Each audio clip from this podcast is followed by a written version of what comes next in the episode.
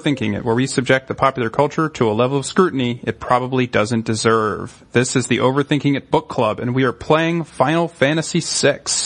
This is the second episode of this book club, but we are on week one of our playthrough. So if you're playing along at home, and I, and I hope that you are, uh, this covers the beginning of the game in Narshe through the arrival of your party at the Returner's hideout. Uh, with me, as always, is a panel of overthinkers. First, we have uh, Justin Bortnick. Hey, Justin. Hey, Ben. How, uh, how have you been enjoying the uh, the first playthrough here? Um, I've been enjoying it a lot. Uh, I've been sort of thinking about the music and the listening to, I guess, later versions of the the music when I'm not playing the game to sort of f- see if I can figure out how different arrangements and uh, compositions link to the characters and their personalities. I, I love it. It's book club by osmosis. Uh, next, we have uh, Shana Mlawski. Hey, Shana. Hey, and you should call me a treasure hunter, just so you know. Okay, Shana Treasure Hunter Molosky, or just Treasure Hunter. It's like, it's a just a full name. Uh, yeah, either way. Uh, yeah, that's fine. Uh, next, John Perich. Hey, John. What up? Happy to be here. Uh, I hope I don't get disintegrated by a weird Esper within the first five minutes of this podcast. Statistically, two thirds of us of the, the characters at the beginning of the podcast should get disintegrated at by the time we meet the first Esper. So we'll see if Well, that well, happens. maybe maybe if I get a cool nickname like Wedge or something, I'll be less likely to be. Ugh, Final Fantasy. They always kill Biggs and Wedge, but in Star Wars, totally different. See, I don't know Final Fantasy. I don't know. And the last member of our party is Richard Rosenbaum. Hey, Richard. Hello. Uh, welcome to the podcast. We, we didn't have you last week. We are happy to have you on. Thank you. So I Great. guess, To be here. so we'll just launch right into it. I, I want to start with, with kind of overarching uh, the world that we're getting built here. Obviously the, we get this neat little prologue and a little intro, but, uh, you know, that this, a big part of this first chunk of the game is introducing us to the world that we're going to be playing in. So, so what do we, what- what's interesting about the way that Final Fantasy VI builds the, the world of the game? Well, we begin in media res, right? We just, we don't know anything about it. It just drops us in and, in an invasion of, uh, of Narshe, yeah. right?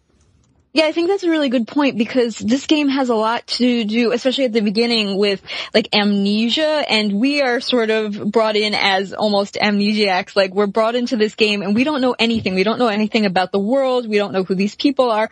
So basically we're from the viewpoint of Terra or I guess you could call her Tina, but that would be wrong. That's a bad translation. No.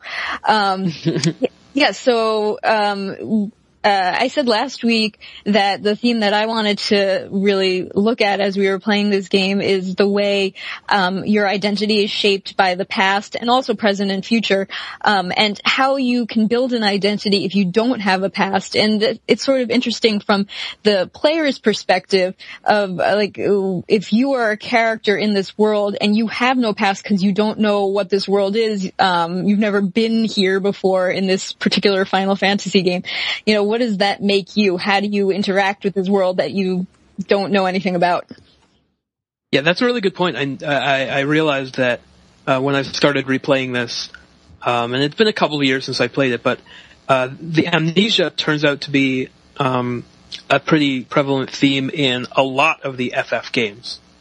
Yes. You know, we have it- it- eight, seven. Seven, eight, even Bravely Default, um, the new one, which is not officially a Final Fantasy game, but it's very much a Final Fantasy game.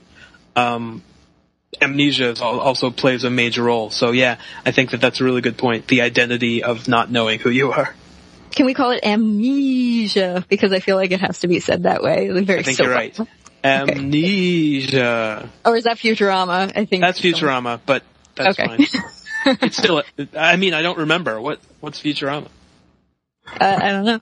It is acting. Well, am- amnesia is a useful plot device as far as video games, especially narrative heavy video games go, because it enables the player character or the, the primary character to discover the world at the same pace the player does. So you don't have the the rather ridiculous trope of people explaining things to someone who should really know them by now if they're not brain damaged Uh, but uh, but you also don't just sort of leave things in the dark and let people fumble through them ignorant. Or is brain damage, isn't she? now that you say that, I mean, with the sound and everything.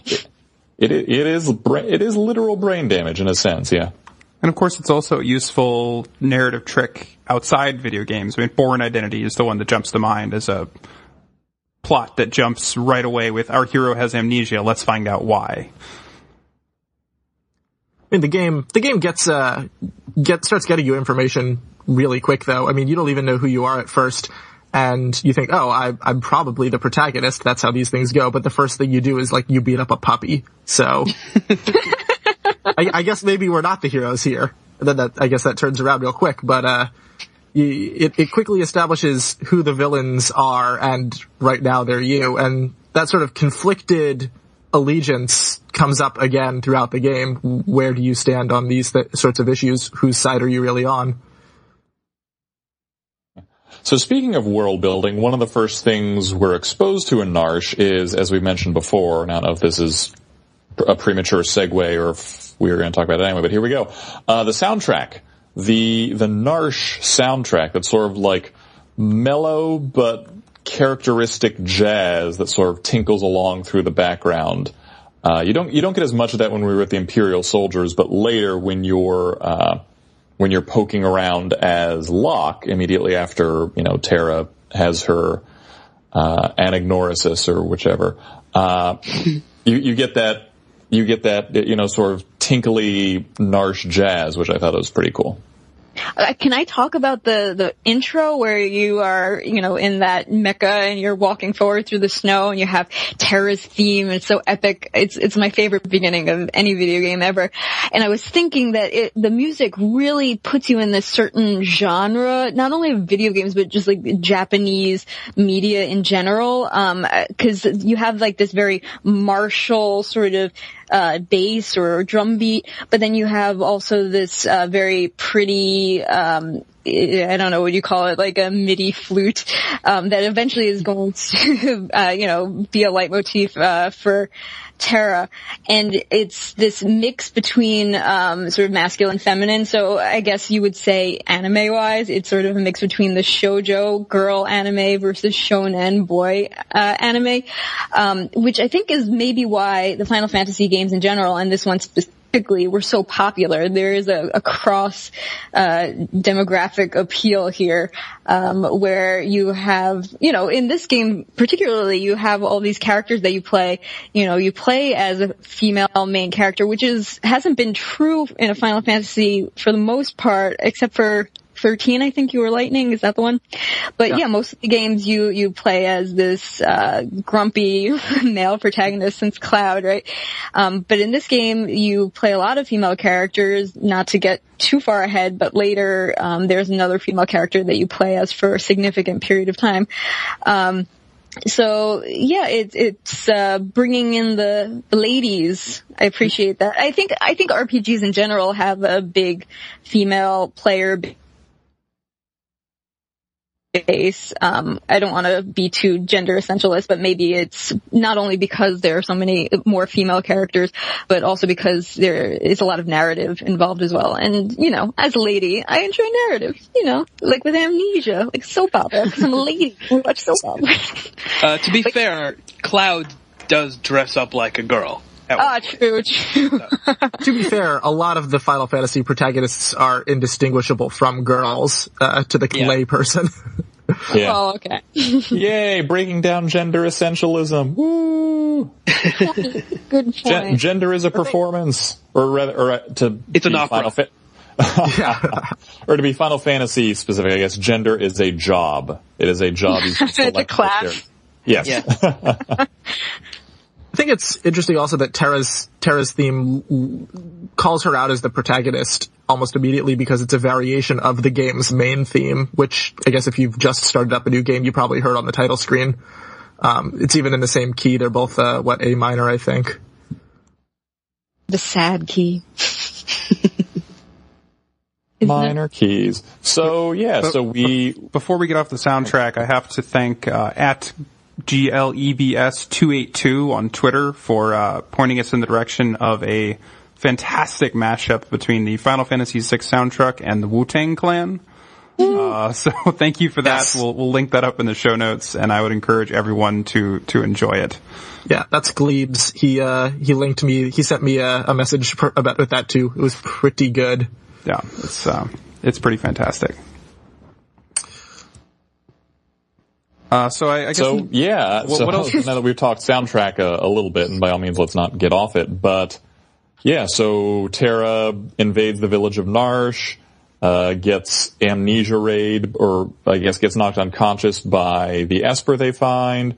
Uh, Locke shows up, which I guess is really our first indication that this is going to be a multi-character story, and that we drop Terra for a brief moment uh, and follow Locke as he uh, ventures into the cave complex.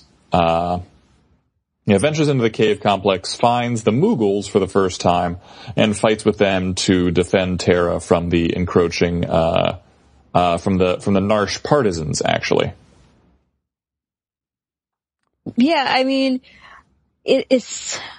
I don't know how many of you have played a lot of RPGs, but can we step back for a second and just talk about all the weirdness just inherent to RPGs in general and JRPGs specifically, or even Final Fantasy games specifically? Not only the Moogles, which is a very Final Fantasy thing to have, but things like you have treasure chests lying around and you actually have physical save points that people can walk into and be like, I'm going to save my game here. Like in Narshe, you have that little house, um, in the south of the town where you can go in and they teach you how to play the game. And they're like, here, uh, go into this sparkly thing and you can save somehow.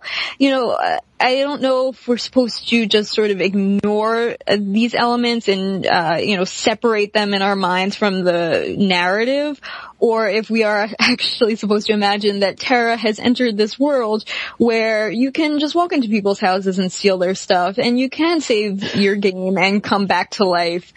Um, you know, maybe you're just not supposed to think about this too much. I mean, this that that's a point that it exposes an interesting kind of tension between conventions of games and conventions of a narrative. Because in if you're if you know you're playing a game, if you're playing football, it's okay to just say arbitrarily, okay, at any point you can kick a ball through a, a field goal and then you get three points, and that's just that's okay. That's how the game is played. And similarly here, it's like there are different points where if you click the right button, you get a prize, and that'll help you with win the rest of the game. But narratively, that has to be squared. You have to come up with some reason. And so, of course, you, some of those explanations are good and some of them are less good. So we have this narrative convention of, oh, there are just treasure chests scattered around and you can use those to, to get them. And it works to a more or lesser extent in different games, but it's kind of a challenge that I feel like each video game has to overcome, which is how do we keep the game fun without completely breaking the fourth wall and remind you that you're playing a game? Yeah. I, I will note that the sort of, I guess, adventurers club or whatever it's called in, uh, in the south of Narshe, which is the only building you can get into once you're kicked out of the city. Uh, the adventurers club is, uh, I believe a new feature, but the save point being a physical location and the requirement of a tent to, to use at the save point in order to restore HP and sleep, it has been around since at least uh, it was Final Fantasy II in the U.S. I forget what its number is in the original, in the actual series. I believe Final Fantasy IV. Someone help me out. Oh yeah, Four, I guess yes. so. Four. Four was two and this was three. Yeah. Four is two, six is three. Yes, got it. Right. Counting. Okay, we're good. Moving on. But yeah, so the idea that uh, not only that you can only restore your health and document your progress at certain locations, but that these locations are physical and distinct in the world and the characters are aware of them is I mean, it, also persists in the, the Dragon Warrior series, which was, uh, or is called Dragon Warrior in the U.S. I think it was, was it called Dragon Quest in, in Japan? I should, I should know this. I apologize. Uh, but yeah, but yeah, there were distinct save points there as well. Yes, Dragon Quest in the original Japanese. Uh, so yeah, it is, it, is a common enough trope. Yeah, games try to deal with this uh, in different ways. I found sometimes they just do what this game did and just don't even try to tie it into the story. Or I guess I guess the existence of an adventurers guild is a a very half-hearted attempt to place it within the fiction. But uh, sometimes you get there's like a I know there was a Zelda game that there was a kid who would explain how to save, and then he'd end his speech with. Uh, what does this even mean? I don't even know. I'm just a kid. Yeah, yeah. I, I don't even know what I'm saying. that was, uh, yeah, oh, that was, um, I think it was uh, Link's Link Between Awakening? Worlds. Oh, was it a Link Between Worlds? Yeah, I think that he, uh, he's like, yeah, he's, uh, Link's friend, and he's like, Dad always says that you should save at these, uh, at these wind chime things. Um, I don't even know what that means. I guess it's something that grown-ups do. and uh what is it? Um i think like resident evil is your your type like i guess you you have like an ink roll that you put into a typewriter and you're typing up a report of what you've done to that point and that's how you save your game. So they've they've tried i guess a whole bunch of different things but it always it always is clearly i guess uh a conceit or a, a concession that they have to make I'm just thinking, uh, because there are other elements, um, gameplay wise that are, or will be incorporated into the plot, like, uh, later on, espers and that sort of thing. So it's interesting, uh, you know, where the line is, what, what elements are just part of the gameplay versus what elements of the gameplay are going to be, you know, part of the character development, part of the, the plot structure, or just part of the world building in general. Um, I think in Final Fantasy games, now that I think about it, it's really that the magic systems are very, very important to the worlds and to the narratives. Um, like in Final Fantasy X, I think like the summoning was a big part of the world and the plot. And in Final Fantasy VII, the which you use to cast magic was also a major, major plot element. So it, that's an interesting contrast with things like save points or menus or whatever. Well, it's it's interesting because of course the first thing we learn about magic is that it's what tore the world apart. Like it's this force that is like horrible because it creates an, an unending war and death. But you as a player is like, I gotta get me some of that. Like, I'm gonna spend the rest of this game trying to get as much magic as possible because that's the fun stuff. Like that's how I get to kill bad guys is when I get magic. Well, that's a, another point that I'd like to talk about, and it's not really particular to Final Fantasy. It's really an RPG thing, which is sort of like what is fun about these games. And I, I'm not saying that in a skeptical way because I find this game super fun. I've played it maybe like five times in my life, maybe even more than that. Um, but is it fun to be, you know, playing the game where you're meeting these random enemies, you fight them over and over again, and then you get more magic, you get more levels, more experience, more loot, which helps you because when you have better magic, you can fight harder enemies and then get more experience, more levels, more magic, more loot. And so you're sort of, they call it a grind, right? So it's like you're working um, to get more and more and more, but for what purpose? So that you could keep fighting and get more and more and more. I mean, I guess this is more a problem in MMOs where I would get bored after a point because I'm like, why am I just, uh, fighting over and over again so I can accumulate better weapons so I could keep fighting over and over again. At least in Final Fantasy VI, you have, uh, you know, story wrapped around these uh you know these random encounters or these boss battles. But you know do you find all of you do you find this sort of grind uh with killing all these monsters to be the fun part of the game? Or do you actually find it to be some sort of work where you are only doing it because you get some sort of compensation at the end? I think that's I'll be- one of the big uh, differences in uh, game design uh, philosophy between JRPGs and Western RPGs. That like this is one of the criticisms that a lot of people who uh, disparage JRPGs launch is that it's just grindy. Like you just run around and kill things so that you can make numbers get bigger, so you can kill bigger things.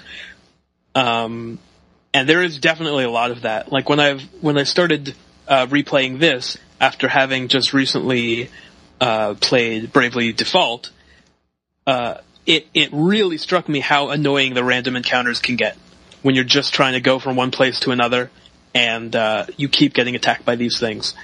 But because of the way that the game is designed, it's completely necessary because let's, you know, by the time you get from point A to point B, you have to be strong enough to fight what is at point B. And you won't be able to do that unless you, because of the way that it's structured with levels and, uh, equipment and, and so on, you have to have had these encounters on the way. Um, Well, there's, to a, be there's a lot less of that in uh, Western R- in Western RPGs. Yeah, that's that's one of the things I've noticed in playing the game because it's been a while since I played a game where non-plot related enemy encounters uh, were not only random but also just sort of sprung on you invisibly, which is odd because that was how most of the games I grew up with uh, threw random encounters at you. But it was only in the last, I guess, ten or fifteen years or so where you started to be able to see the enemies who were going to threaten you from a good ways off and you could, you could decide, alright, it's time for me to heal up or I'm gonna take another route to sort of avoid these guys. I mean, you see that in Legend of Zelda, the, from the Ocarina of Time series on, you see that in the, the Morrowind and, and Skyrim and Oblivion series and, and other games along those lines. Uh, so it, it was a, it was a little frustrating having been, having to throw back like that. I'm just wondering if, because I haven't played any RPGs recently, so you guys can speak to this better than I can. But um, so it stands for role playing games, right? And in order to play a role, does that really mean that you have to be a character and then you level up? Or is that just something left over um, from Dungeons and Dragons that they, you know, ported over to video games? You know, are there role-playing games nowadays that don't even involve levels, that don't even involve experience or getting better? You just fight enemies, and it's more about the strategy involved in killing the enemies as opposed to fighting over and over again so that you were strong enough to beat the bosses. Does that make any sense? Yeah, no, definitely. Um, the leveling system is just a metaphor for, I guess, uh, character growth and enhancement, which in the real world, you know, you, you do push-ups or whatever to get stronger if you were trying to be a cool, good, cool warrior sword guy, or you'd read a bunch of magic books if you wanted to be a sweet wizard. But, uh, we, we don't really have those anymore. So the, Speak the leveling yourself. and the numbers, the, the leveling and the numbers are, uh, sort of just shorthand for a whole bunch of stuff that we don't actually want to see or care about. Like how we talked about uh, last time. You know, we don't see the characters stopping and eating and all of the things that nobody cares about. We don't see Gandalf ask for directions. And there are definitely other ways of doing that. Um, even if you want to stick with this sort of random encounter system, where, or the, I guess the turn-based uh, battle system that this game has, uh, Earthbound, for example, which came out the same year, uh, all, there were no random encounters. All the enemies were on the world map and you walked into them to start the fight. But it also, uh, if you were a certain level of strength above the character would, uh, instantly win the battle for you. So you didn't Oh. have to play through the fight. And enemies that were significantly weaker from you would actually run away because they, they could tell and so that game is still considered to have handled these encounters best or sort of definitely up there in design. Of course, it's the the numbers though. It's it's worth mentioning and kind of discussing that there is kind of this slot machine quality of you know immediate you know payoff and reward of just kind of the you know base of the brain is happy when the number goes up. I mean, there are plenty of mobile games now where you don't even have this dressing of plot around the random encounter system. It's just fight a bunch of bad guys, increase your numbers so that you can get more stuff so that you can increase your numbers and fight a bunch of bad guys. Uh, and these are very addictive and very lucrative because people really enjoy, it turns out, fighting bad guys and getting stuff and etc. Yeah, making numbers bigger uh, really hits that uh, dopamine button in the Right. brain. Especially if they're, especially if they're associated flashing lights and musical cues for whenever the number gets bigger. Yeah, the music, the musical reward is really a big deal.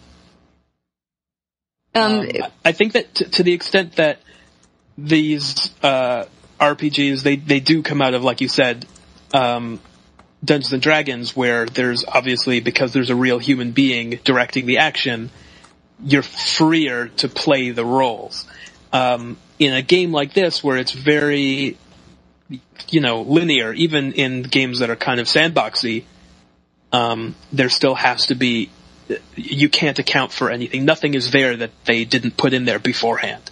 And so a lot of, I think, the role playing element of it has to be customization of character with, uh, the weaponry that you get, the, you know, skills that you, that you train or, you know, in, in different, in different games that give you different ways to do it. But, uh, I think that has to be part of it. Um, just that if you are playing a role, it's, there's character development that you kind of half control. Because you don't control the story as much as they kind of want you to feel like you do. And so making your character stronger, getting your character better powers, and so on, uh, kind of plays that role instead, narratively. Yeah, I like that. Um, as you were saying that, I was just uh, curious, and this isn't overthinky at all.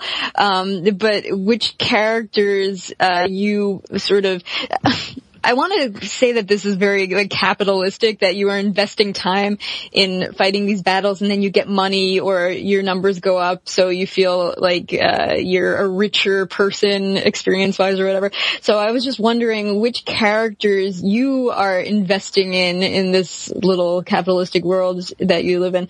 Um, like when I played this time around, I was spending a lot of my time developing Sabin because he's just so freaking good.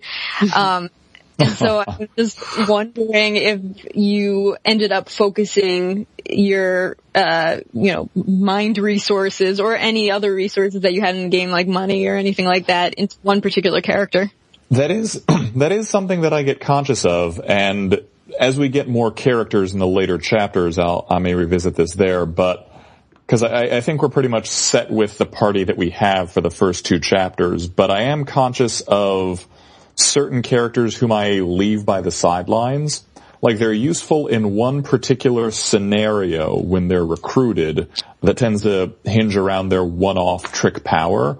Uh, and they're great for that. And then, uh, and then I'll never touch them again. Like mm-hmm. as soon as I get a chance to swap out party members, which happens later in the story, I I never revisit these people.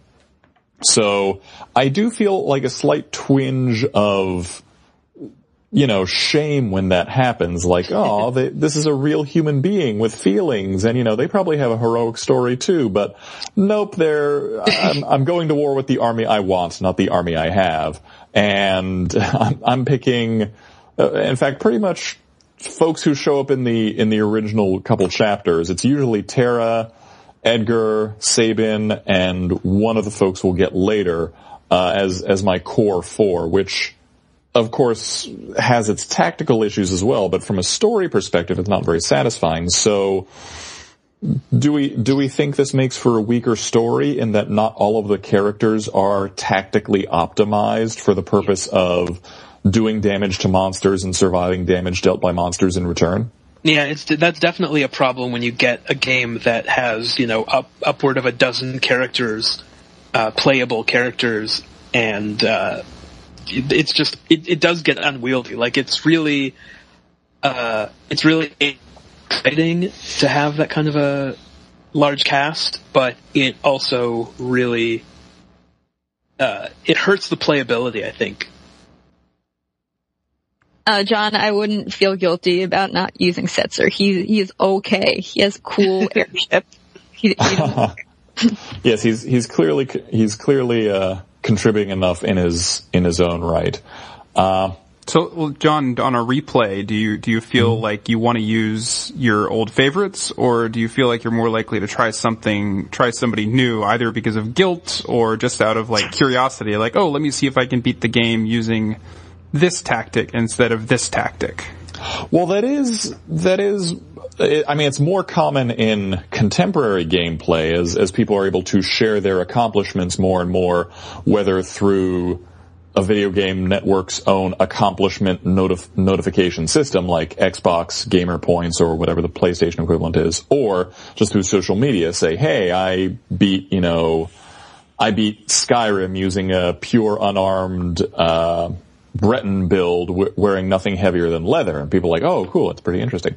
Uh, I did not feel that, I did not feel that challenge this time. Uh, I did not feel at all inclined to play with anything less than the most brutally, harshly General Motors Six Sigma optimized uh, character build that I possibly could, just because.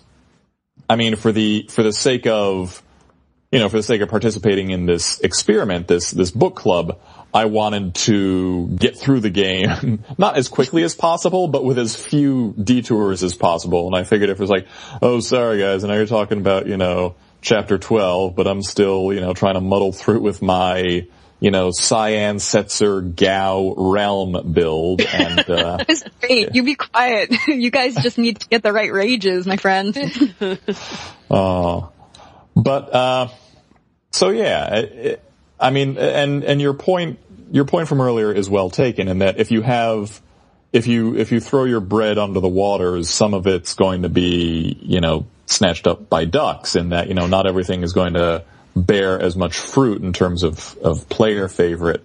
Uh, and I think uh, it, it makes for a richer world, at least, if not, you know, if not a fully realized one. Yeah, um, what? Sorry, go on. I was gonna say I I also worry that I've I've been I've been playing favorites and I worry that there will come a point where I need to use the majority of my characters to do something and I'm going to have a bunch of them that are just level 12 or whatever while my main party is at level 70 or something. Um, it, that, I feel like that's the concern that drives me to want to use other characters, not necessarily because I find their story is interesting, but uh, sort of fear for the future and that I might have to go and do a bunch of that grinding that we were talking about. Uh, that's not an attractive proposition to me. Agreed. but I mean, at, at the same time, that that also makes for. I mean, when you do that, do you invent in your head artificial reasons for for characters to come out on a raid this time, a la the Justice League? It's like, oh, all right, you know, Relm and uh, Strago need to work on their relationship. And again, we're we're jumping ahead a little in terms of characters. So it's like we're we're going to send them out and have you know Cyan and uh, Celes uh, chaperone. Oh my god, I want to read your fan fiction, John.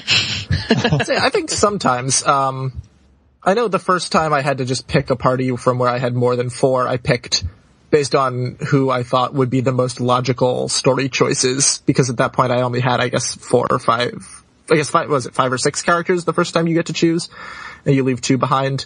And I was like, well, these, this guy is the king, so we don't want to put him in trouble, so he, uh, he, he's, he's too important, so we'll leave him behind, and this kid is like a dog or something, and I don't trust him, so I'm gonna leave him behind. So, I mean, that was how, but then the, the problem is that then the, that decision meant that those characters were gonna be a, a higher level than the ones I left behind, so I just kept using those characters for the rest of the game. Because they were doing way, way, way more damage. Yeah. It do, it is it is sort of a a vicious uh, vicious cycle. So uh, speaking of, I, I believe it was. Uh, so speaking of power and the ability to to do damage, uh, Justin, I, I'm looking for a graceful way to seg- segue into this, but I can't, so I'm just going to drop it in here. Uh, you mentioned uh, someone had pointed out that one of the funnier moments in the early game happens in chapters one to two. Uh, if if uh, Terra uses magic at any point after Figaro Castle submerges and Edgar becomes a playable character. Or was it you, Justin, or was it you, Richard? Uh, before, that was uh, actually I got to jump in. That was uh, Samichdu on Twitter uh, reached out to us. I, I put out a call before we uh, we jumped on for the recording. That's uh, so he he he pointed this out on Twitter that uh, the one of the funnier moments happened. So so thank you for that response. Anybody else uh, out there listening in the future? We usually record on on Monday or Tuesday night. So if you want to tweet at us, we'll we'll respond to your comments. So yeah, I, I did do that. Did anybody else do that? Just, I, Oh, I, used every magic. time. Oh yeah, I mean, I, I think Yeah, it's, yeah. I Okay. think it's happened to all of us. Yeah. Okay, yeah, I, I wasn't sure if I was the only because you don't have to. Like you could just use your swords to resolve that conflict. But yeah, the, Well, the well, go ahead.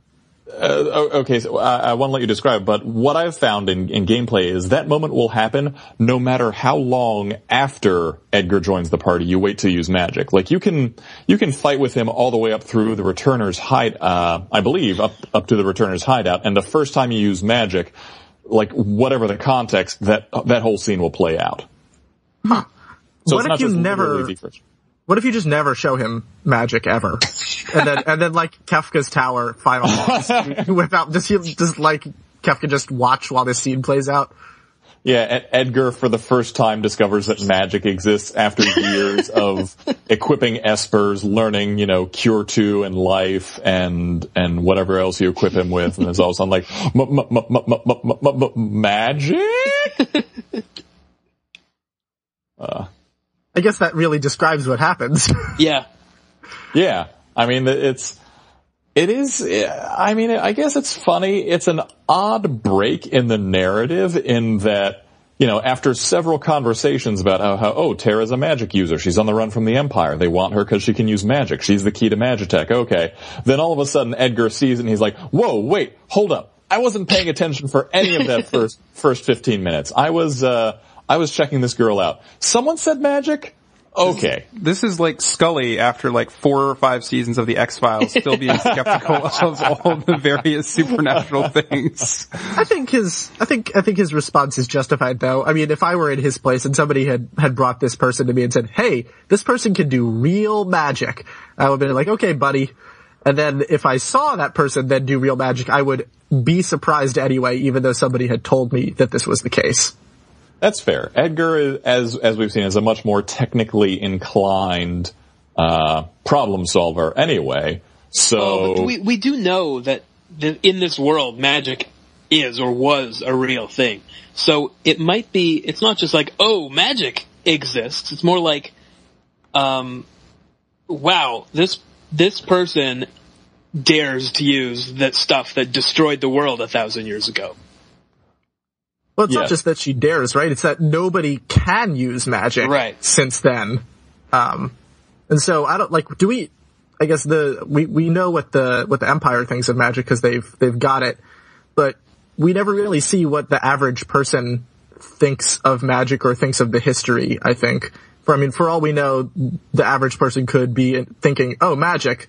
Well, we have technology. That's basically the same as magic. Maybe the what they called magic back then was just the technology that we have now, and we're better using it at this point.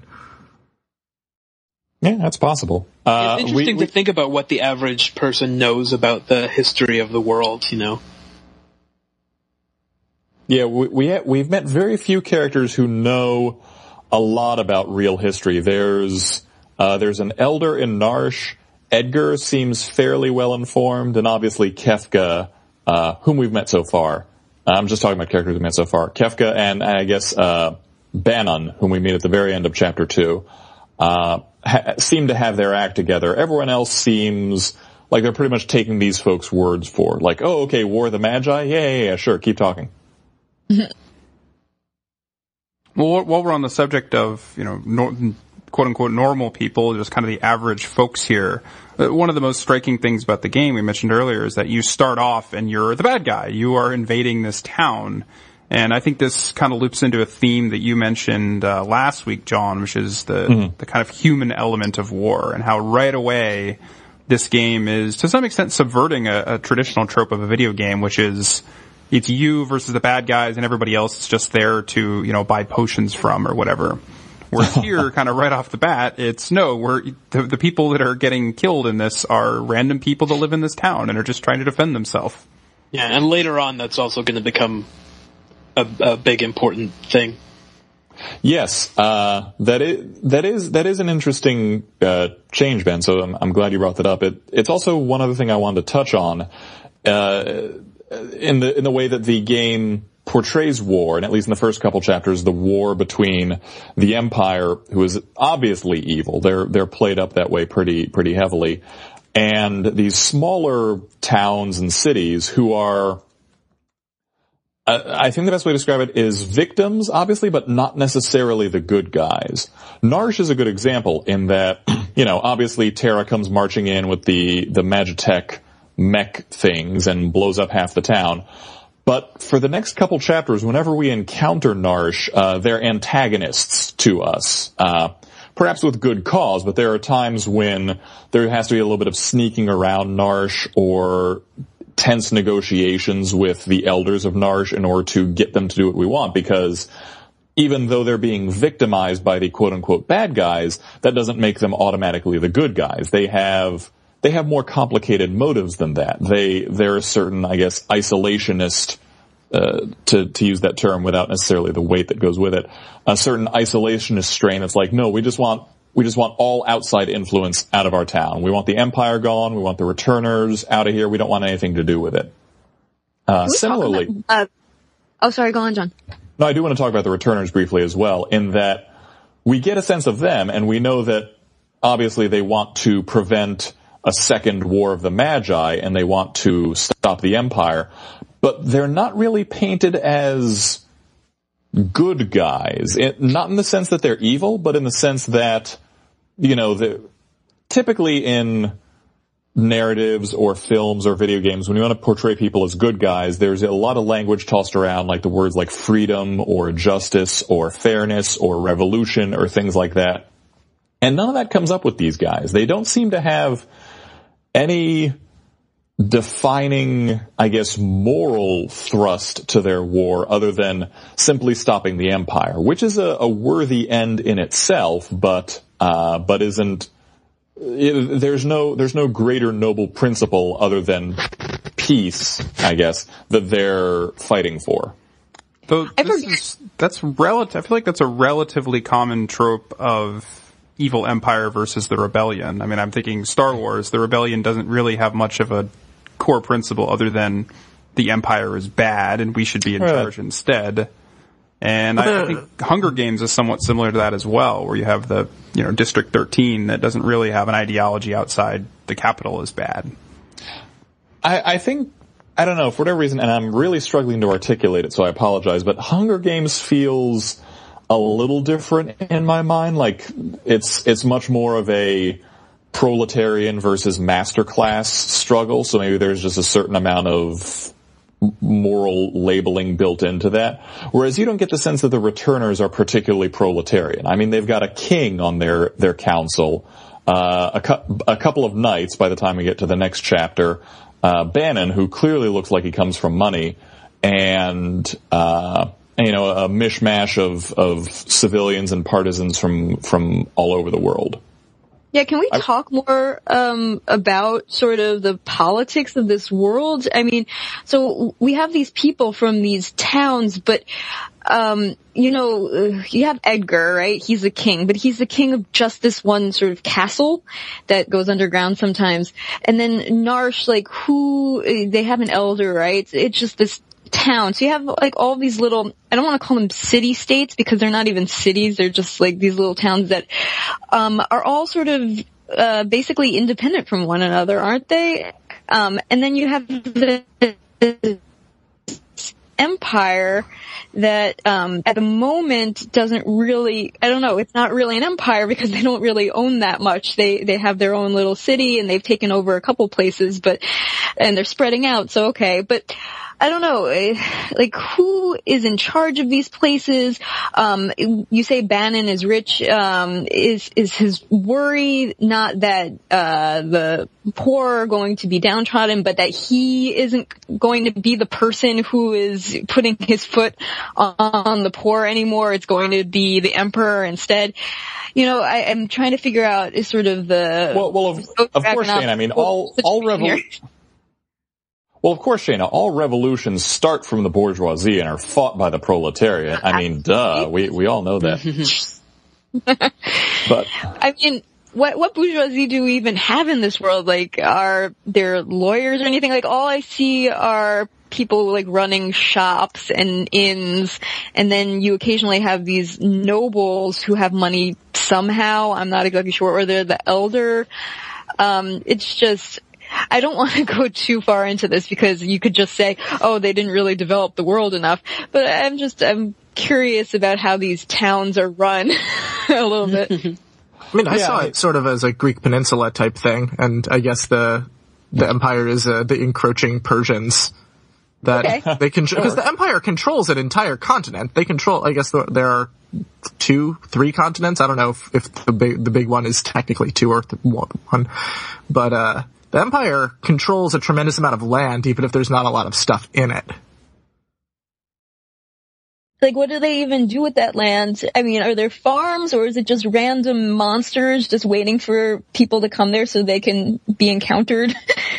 I there- think about this there, there, are, there are farms, but you know there are monsters out in the fields as well. So you just gotta you just gotta look out for them when you go out tilling the fields. I don't know. It's like it's tricky. what's the point of having these towns if you don't have a government um, that is you know bringing together you know either a military or some sort of militias to go out and keep these monsters away they're just everywhere you well, know the monster the monsters don't enter the towns. That's the point. Once you're in a town, you no longer have to worry about monsters. So the job done. on their own Yeah, mean, it's uh, actually it's actually lucky for us that none of the uh, antagonists or even the NPCs fight these monsters because then they'd be leveling up possibly faster than.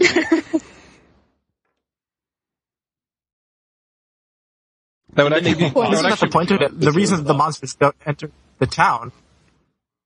I mean, that's just the way I imagine it. It was like the Adventurers Guild trades adventurers, and their job is to go out and kill monsters to keep the town safe. okay or, or all fair the enough i just townspeople, thought they where were are around they then? keeping or you all know, the like townspeople they- are super high leveled and we just don't know it. right. Yeah, I mean, Yeah, we do but- have temporary party members that turn out to have their own levels and abilities. True. Yeah, like one of whom whom shows up, And they in go this case, who, despite the world being free of magic, somehow has the power to heal everyone in the party at the same time. He's just, a, he's just a really good doctor. Yeah. Yes, I don't know. I, I find his whole story suspect. As you can tell, I'm I'm a little more suspicious of Banon than perhaps I need to be. But like we don't we don't really learn a lot about him. like what's he keeping in all that hair there, there's secrets there Indeed. His ability is pray, right? So his his healing ability is direct divine intervention. Oh, okay, that that's a different translation. In in our version, it's called health, which I think is the original Japanese. Oh. translation. They they sort of de desanctified a lot of the language. Okay. Well, yeah, that- my my translation uses pray. So So who is he praying to then? Like the That's only what I was god? about to say. Yeah, we Yeah, don't. what- the what only is the- gods we other meet are a couple.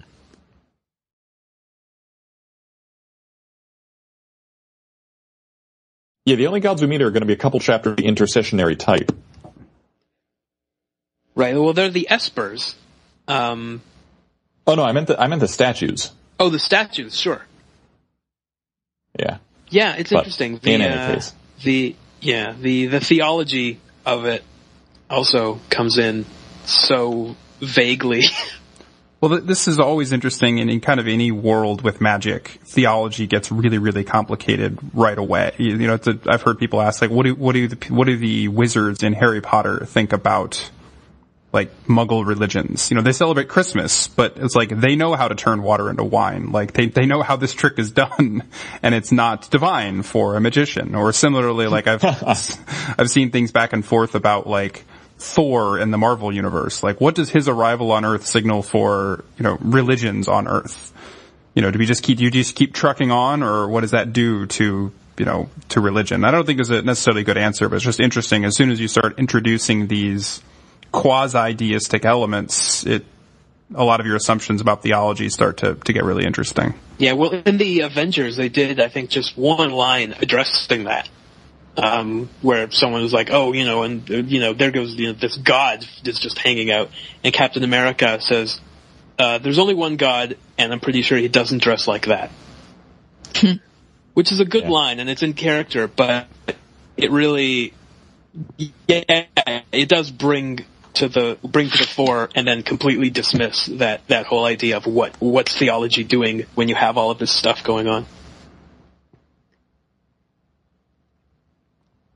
So any any parting thoughts uh, before we uh, we get done here on uh, on what we've gotten here? I feel like we didn't uh, didn't hit necessarily everything. Uh, what about the uh, the the kind of boss battles we have in here? How do those fit into the narrative? I mean, they're just a strong enemy. I want to. Oh, go for it. Go, go, go. Oh no, I was just going to say it's been a long time since I played the beginning of this game, so I, I can't remember what the bosses were even, so if someone can refresh my memory, I'll, I know there was a snail that says Gru. That, I remember that. Say, I really like uh, an aspect of design on the bosses, which I guess isn't narrative related, but something that has I've appreciated more than once is that uh, the bosses don't drop any experience points, so you don't have to feel bad if one of your characters dies and then misses out on a huge dump of uh, level ups, because that is a thing that happens all the time in games, and bosses are meant to be hard and kill your party. Wow. Oh yeah, I, and also I they're didn't also it was gigantic relative to your character, even if they're supposed to be the same species, which is kind of Yes. Which always makes it interesting when you when you run into them in the the walkabout map. like the the example I was thinking in terms of boss fights is Vargas, who's a particularly challenging one. I, well, he's a bit of a challenge, and then there comes a point where he just where he just says, "All right, enough of this fighting," and we'll knock all your characters off screen, regardless of how effectively you fought to that point. And then Sabin shows up and kicks his ass, which is great. But uh, but yeah, Vargas you meet on the map, and he seems like normal human size, and then you you fight him, and he's nine times the size of anyone in your party. Like, how can how can you beat him? I mean, I think of that. A lot of that is uh, because they want to really show off the the art of this character, of who this dude is, and the only way you're going to do that in pixel art is by making it bigger. Um, Yeah. it also communicates, oh, this is a this is a bad guy and he's important, and you should he even even the the stronger, I guess, monsters are generally large. Size is importance. Uh, size is strength in this. Yes.